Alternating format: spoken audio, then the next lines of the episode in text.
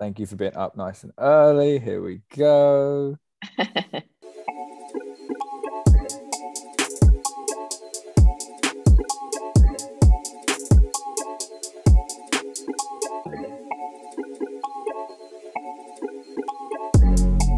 Hello, happy new year from Just a Dash, your women's soccer podcast from the brilliant people at the Striker Texas. Feliz Nuevo Año. Tal? Laura Gomez, all the way from Houston. How are you doing? I'm doing well. I'm here drinking a cafecito. My voice is still a little kind of like waking up. It's it's what time is? I mean, it's not that early, but I, I worked late, so it's nine. But you know, I, I'm trying to drink some coffee and be refreshed for you because and Theo, you're not in the US. No, for the second consecutive podcast, we had nice had a nice little Christmas New Year break. We're doing two different continents, two different nations. That's what we do at Just the Dash podcast.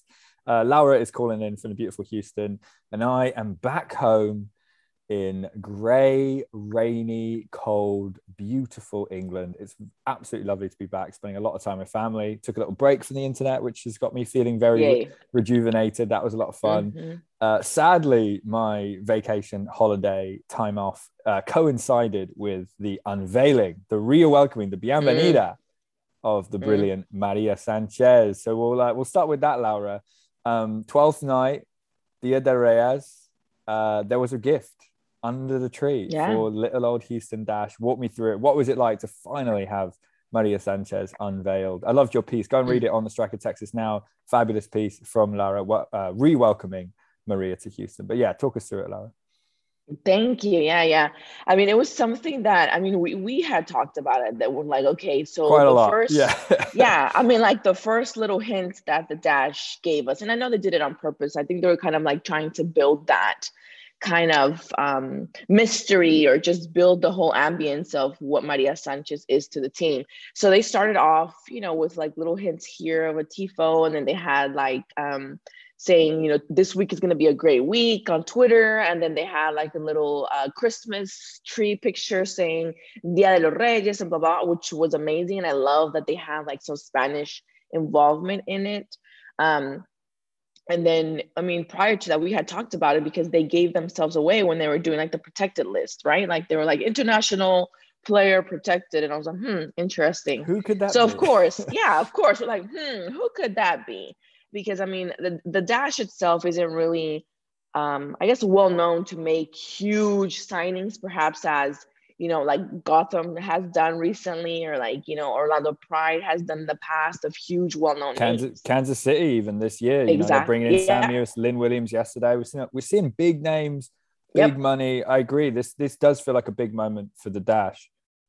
Exactly. So I think that since this is something that they're not, um, I mean, it hasn't happened as often perhaps as other teams. I think that they did a great job building it up. And then finally, they told us what we already knew. And I was kind of scared. I was like, what if it's not? But like, no, it has to be. And once they did the Tifo, I was like, oh, yeah, it's her. Because her hair, everything, I was like, okay, it's her. And I was like, I'm 100% sure of who it is. So it was, it was, you know, it's nice because people are really, really excited, really looking forward. And I think it's something that the team definitely needs, and it'll, it'll really help out. I think to um, attract even more people. Like I noticed um, in the last season, even though we're still in the pandemic, I saw a little bit more of more people, um, perhaps of of of different, um, I guess, areas coming into the stadium because usually it has it has historically been usually like a younger crowd, like children, girls, families. And then recently I've seen more, like a little bit more adult, like, you know, a couple of friends coming in, more men, also younger men coming in to, to watch games. And it's good to see, you know, a variety because that means that the team is growing into the team um, and growing on people um, and just creating more of that unity uh, of, you know, feeling, feeling identified with the team, which is something that I think is important. Yeah, and just touching on that last bit, you know, it's something we've talked a lot about, um, and I, I would recommend listeners if if this is your first episode of Just the Dash podcast, welcome, great to see you. Um, Bienvenido. Bienvenida. Uh, if if it's not your first episode, I'm sure you will remember our conversation um, with Diana Ordonez uh, from a few Mhm. episodes ago. I'd go check that out. And we talked a little bit about Latinx representation in the NWSL, and she mentioned how much she was affected by uh, Angel City FC in Los Angeles. Uh, having marketing and uh, language and, and tweets, um, videos in both English and Spanish. And I do think this Maria signing, as it was back in June when she came on loan for that short month, having the English and the Spanish is so important. And the brilliant work the club did with Dia de Reyes um, as you said, uh, kind of bringing in that tradition, bringing in cultures, bringing in great graphics. I love the TIFO. We've seen that done with every signing. They've done the, the really cool TIFO movie. And then obviously, with Maria being such a high profile signing, we get the fantastic kind of mini documentary welcome message, which which sort of oh, mirror, mirrored what we it. what we talked about on the last podcast with her goodbye mm-hmm. message to the Tigres fans. You sort of have we sort of had that in our pieces. It was sort of adios La Bombi, mm-hmm. Bienvenida La Bombi. Um, it was kind of fantastic to see that mirroring, and and like you said, fantastic to see the club saying, "Hey, this is a, this is a big deal. You know, this is a high profile sign. We're going to put some extra work into showing you what it means." And even more so, thinking back to other signings, you know, Abby Dahlkemper was signed last summer, short term. Obviously, there was a lot of reasons behind that deal, but it does feel like maybe the first time in a long time you're seeing a player about to hit their prime, who's just won championships is really looking like they're going to be a serious player in this league and they're arriving in Houston because even big names like Carli Lloyd they sort of were coming towards the end of their career. I know Carli went on to play for another seven years, but she was sort of yeah. maybe she was winding down at that point and obviously didn't maybe give her best in Houston for a lot of different reasons.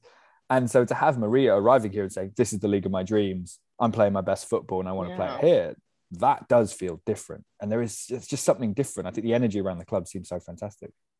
Yeah, and I have to agree with you. I think that the, the team was in a different place whenever they signed, you know, Carli Lloyd and, and the other two uh, national team players um, back. What year was that? I'm trying to remember. 2017, a couple years back. 2015, mm. 2017 yeah it was it was yeah. back then back then um it i mean it once once you really count back it doesn't seem like a lot but it, i mean it, in the history of the team it, it is quite you know in the past i would say and i think that this feeling is a little different because we got to have like a taste of um maria's play and just her personality with that small mm. short amount she was here and then coming in it, it's something different because um, she wanted to be here. And sometimes with the other teams, it was like they were drafted or whatever happened, you know, the, the expansion and blah, blah, blah.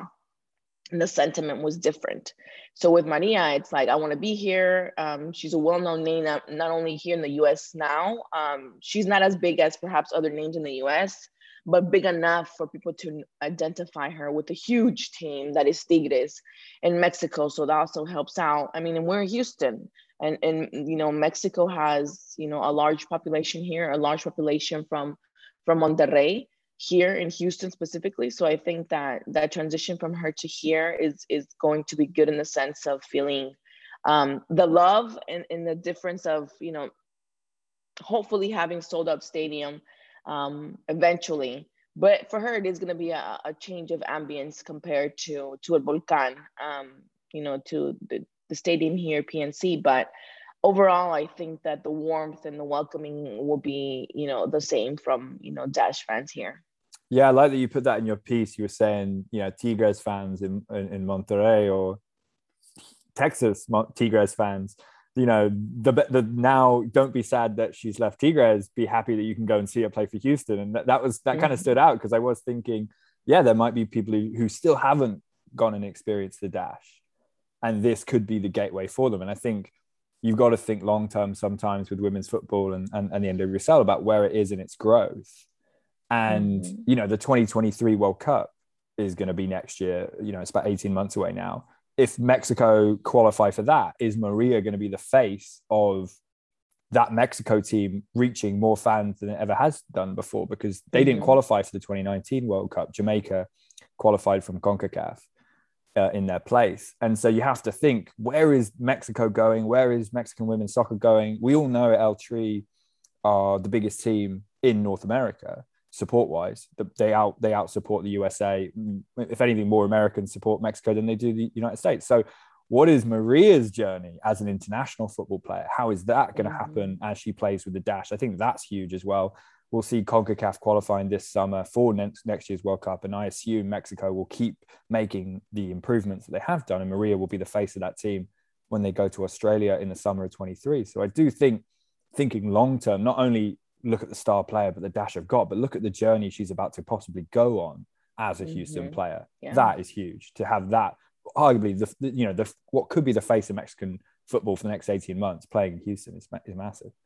No, yeah, and I have to agree with you there as well because the importance of having somebody that connects with both worlds is something huge and it doesn't really happen that often. Um, going back to a video that i saw of her i mean you know as a brown woman here in the US, things haven't been, you know, uh, the easiest. And I and I know that for her, they haven't been either. I mean, it's it's it's a struggle sometimes to really want to balance out your two different cultures. I mean, I was born in Colombia, but I was brought here very young. She was born in the US, but her parents, you know, are very um, and rooted in the Mexican culture. I mean, she speaks it perfectly. She sings songs that are, you know, typically like Mexican um, cultured songs specifically and I know what that feels as being as a Colombian that I only hear like, you know, either cumbia or vallenato or salsas at my house. And then, you know, coming to Texas and, you know, sometimes I'll, I'm not a big country fan, but I'll listen to sometimes country. I'm more, you know, like chopped and screwed and different things and just uniting both of those cultures. I think that for me, it hit home because you're trying to balance out both cultures and you're representing a lot of little girls and little boys in general, and just kids in general that are trying to balance out those two different cultures and are doing it um, in a prideful way of representing both and knowing that it's okay to be from both places and having a combination of both both places. And i think that she's like the epitome of that as well because she's showing that you know she did well in in, in you know mexico itself her, her parents country and then the us here too. She's been welcomed and like you're saying i think that she's going to be huge for the mexican team because you know the women's mexican soccer has evolved quite a lot in the last few months specifically in the league um, because we know that you know the, the women's us is the one that's leading in, in, in you know, in soccer wise and evolution, even though they didn't have a, an amazing Olympic, um, you know, experience last time, but they still are the leaders in, in, a lot of senses and a lot of teams look up to them. So, so I think that's one of her thoughts as well, coming to the NWSL and really, you know, growing as a player and eventually taking that experience and that talent into the Mexican national team. Yeah, and you talk about culture. It would be really cool if she does kind of get involved with the Houston music scene. Uh, she did a song with uh, Leandro Rios uh, in Monterrey. Mm-hmm. Sort of, uh, I, I, forgive me for not knowing the exact genre. It is that sort of Mexican country music, uh, the Senora Soy de Tigres kind of song, the song for Tigres, mm-hmm. and um, yeah, I think it would be cool if you did get whether it's Houston or Texas Country or maybe Megan Thee Stallion, maybe Beyonce. Why not? Maybe yeah. Beyonce puts Maria Sanchez in a video. Um, I think we'd love to see it. So I'm quite excited to see her get involved with the Houston culture. That is that is really really exciting. Um, well, let's wrap up the Maria section of there. Yeah, it was a massive post New Year week uh, for the club, and and like we said, something we've we've been looking forward to for so long.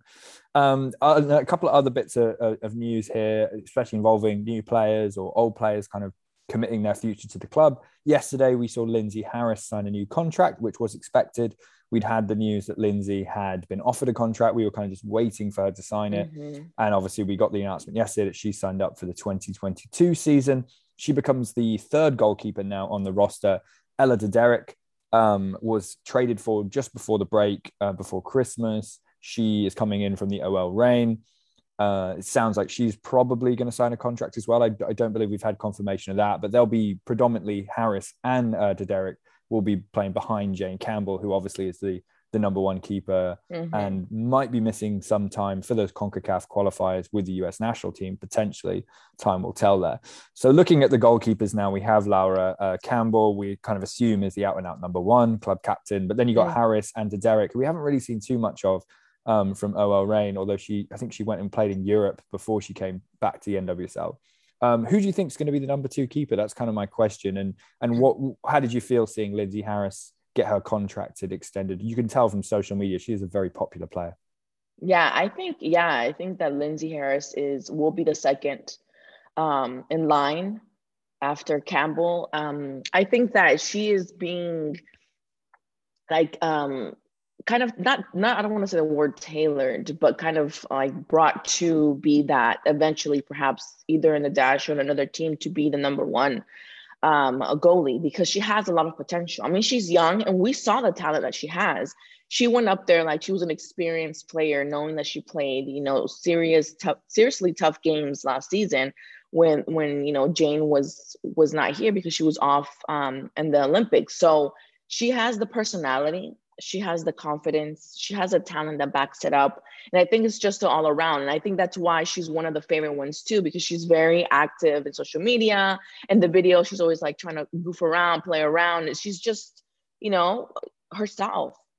Whether the cameras are on or off she's always herself. So i think that's very important because her transparency um, just kind of flows through and it's really like you know this is her whether you're you're friends with her, whether you're a colleague with her, you're interviewing her, I think that her personality is always like the same, um, very transparent, very you know, um, I think very outgoing, funny, uh, goofy, and I think that people like that because they feel connected to her in a sense of not only seeing her play as a goalie, but also seeing her like, oh, she's funny, I like her, I like her personality, and blah blah blah.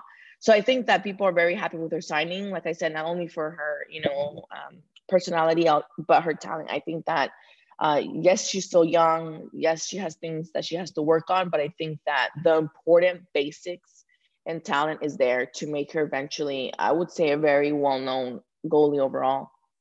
Yeah, I think we we didn't really see the best of her last year. I think when she came in, like you said, Campbell goes out for the US national team. Everyone was very excited to see her because she was so popular with her sort of energy and enthusiasm on the sidelines. And I think mm-hmm. she was sort of doing okay. And then there was the 5 0, or sorry, 5 1.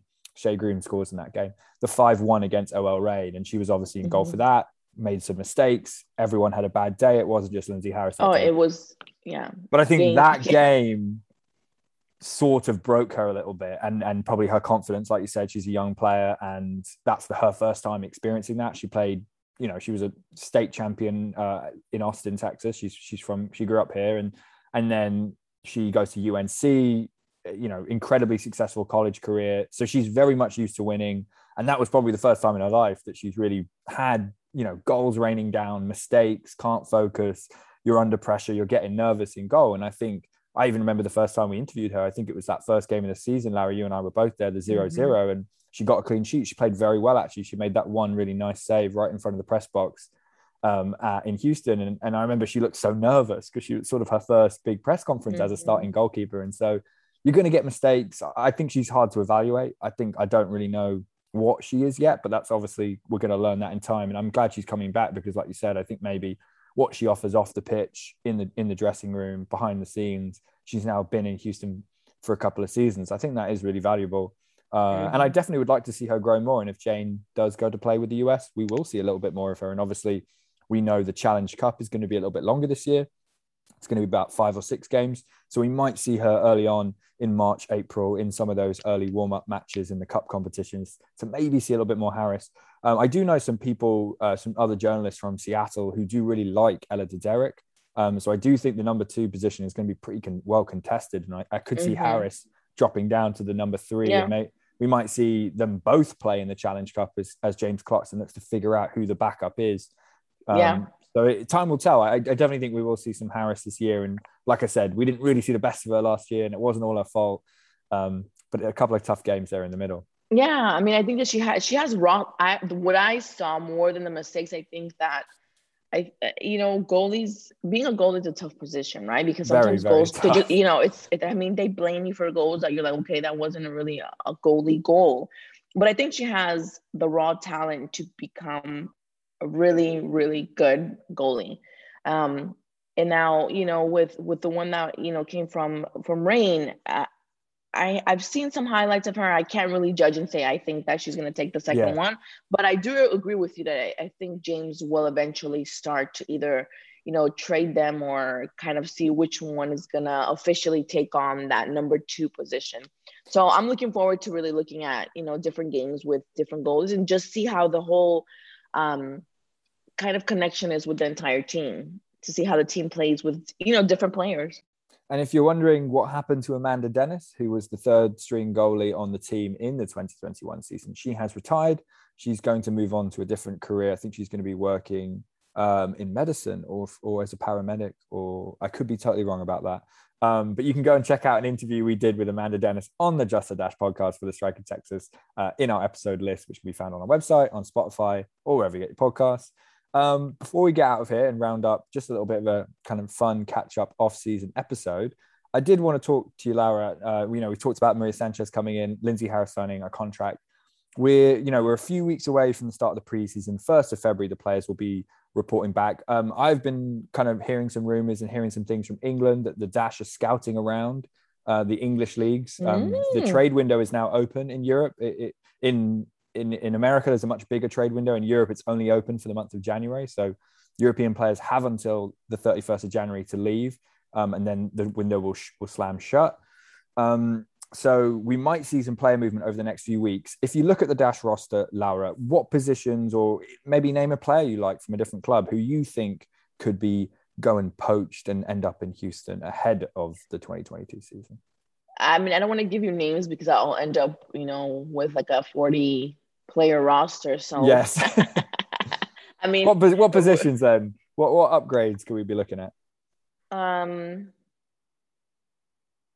I think as of right now, what you know, we were kind of talking a little bit off off camera, and I I would agree with you as well. I think that a good defense player is needed. I think that um, with some of the players that are gone um, or not signed as of right now, I, I, would say that we need a player that sparks, um, that has that kind of toughness. Um, not that you know gets yellow cards and stuff like that, because sometimes people misinterpret what I'm saying in that sense. But that that is tough. That won't. That is not scared to you know um, kind of go head to head with another player and you know um, use the body as you're supposed to use it in, in, in certain soccer situations. Um, so I think a player like that is something that every team needs. The one that's kind of like not scared to go there and just kind of you know go towards the ball without fear. Um, and I would say that a good position to have those characteristics in definitely would be defense. Yeah, I couldn't agree more. It feels like that is, you know, here we are, 11th of January 2022, few weeks away from preseason. And, you know, it might not happen tomorrow. It might not happen until March, maybe when the Challenge Cup is underway. But it still feels like, unless Clarkson wants to go in with with maybe moving some midfielders or forwards around, it feels like mm-hmm. we're very short on defense. It still feels like that. We obviously saw Julia Ashley signed um, right around the, the draft. Um, she can play at left back, right back, or in the centre back position. So she's definitely versatile but like you're saying, she might not be quite the fighter or the experienced kind of mm. warrior that you're looking for yeah. with a bit of leadership. Yeah, yeah, it, it, looks like they need to go out and get a more experienced players. And I've heard a little bit of, of, of some kind of transfer rumors around the dash. Like I said, I know they've been scouting in England. And it sounds like maybe they've been looking at some midfielders, especially for set piece takers to replace Kristie Mewis leaving. Mm. But I haven't really heard anything about the defenders they might be after. And it's going to be interesting to see what happens there? Because I totally agree that you know we love Katie Naughton at, cent- at centre defence, we love Megan Oyster, but who who's going to be kind of backing them up? I know Anika Schmidt um, did get a new contract, so she will come back, but she didn't play a single minute last year. So we've got exactly. Schmidt, who we've never really seen play. Julia Ashley, we're not so sure about, or maybe she's a good kind of stopgap. But really getting, like you said, that kind of experienced defender who can fill in for Naughton or Oyster, or even Allysha Chapman, um, who who has had a fantastic time at, at the dash, but is getting a little bit older and obviously exactly. will be going off to play with Canada as well. So it feels like maybe a left-sided centre back or a left back um, with lots of experience, either in the end of NWSL or abroad. That is the position they need. Yeah, I would say I would characteristics like Chap. I would uh, definitely we need another Chap. Want. Can I we mean, clone Chappie? I mean, can we? I mean, that would be the one that I would kind of be looking uh, towards similar characteristics in a sense to really unite that back because she is, I mean, one of the toughest, bravest, amazing players that you could ever really have the opportunity to really see her play. So I think that, yeah, if she's going to be off with Canada, uh, yeah, something there is missing for sure. All right. Well, yeah, we'll uh, we'll wrap up our little Happy New Year, um, Happy Maria Sanchez, Happy Lindsey Harris episode there. And uh, we'll be Mhm. back with you next week um, with lots of fun stuff as we get into the new year gets going. We're only a couple of weeks away now from the preseason starting and just a few months from the season starting. Not having a schedule yet, but I'm sure that'll get sorted out soon. Uh, Laura, have a lovely rest of your Tuesday. Same. And you it's too. lovely to see you. Welcome back. We're all feeling nice and rested. Uh, Are we? Are we? Yeah, it's true. I'm Are we? feeling, I'm feeling nice and rested. Uh, Laura uh, obviously had a fun, fantastic time in Colombia up to Christmas. I've had a nice Christmas. Um, so we're all getting our energy back and getting excited about football. Uh, and Liga MX Femenil actually started yesterday. So catch some of those highlights if you can, listener, and subscribe to Striker Texas. Uh, follow women's football. We love to see it. Laura, hasta luego. Bye.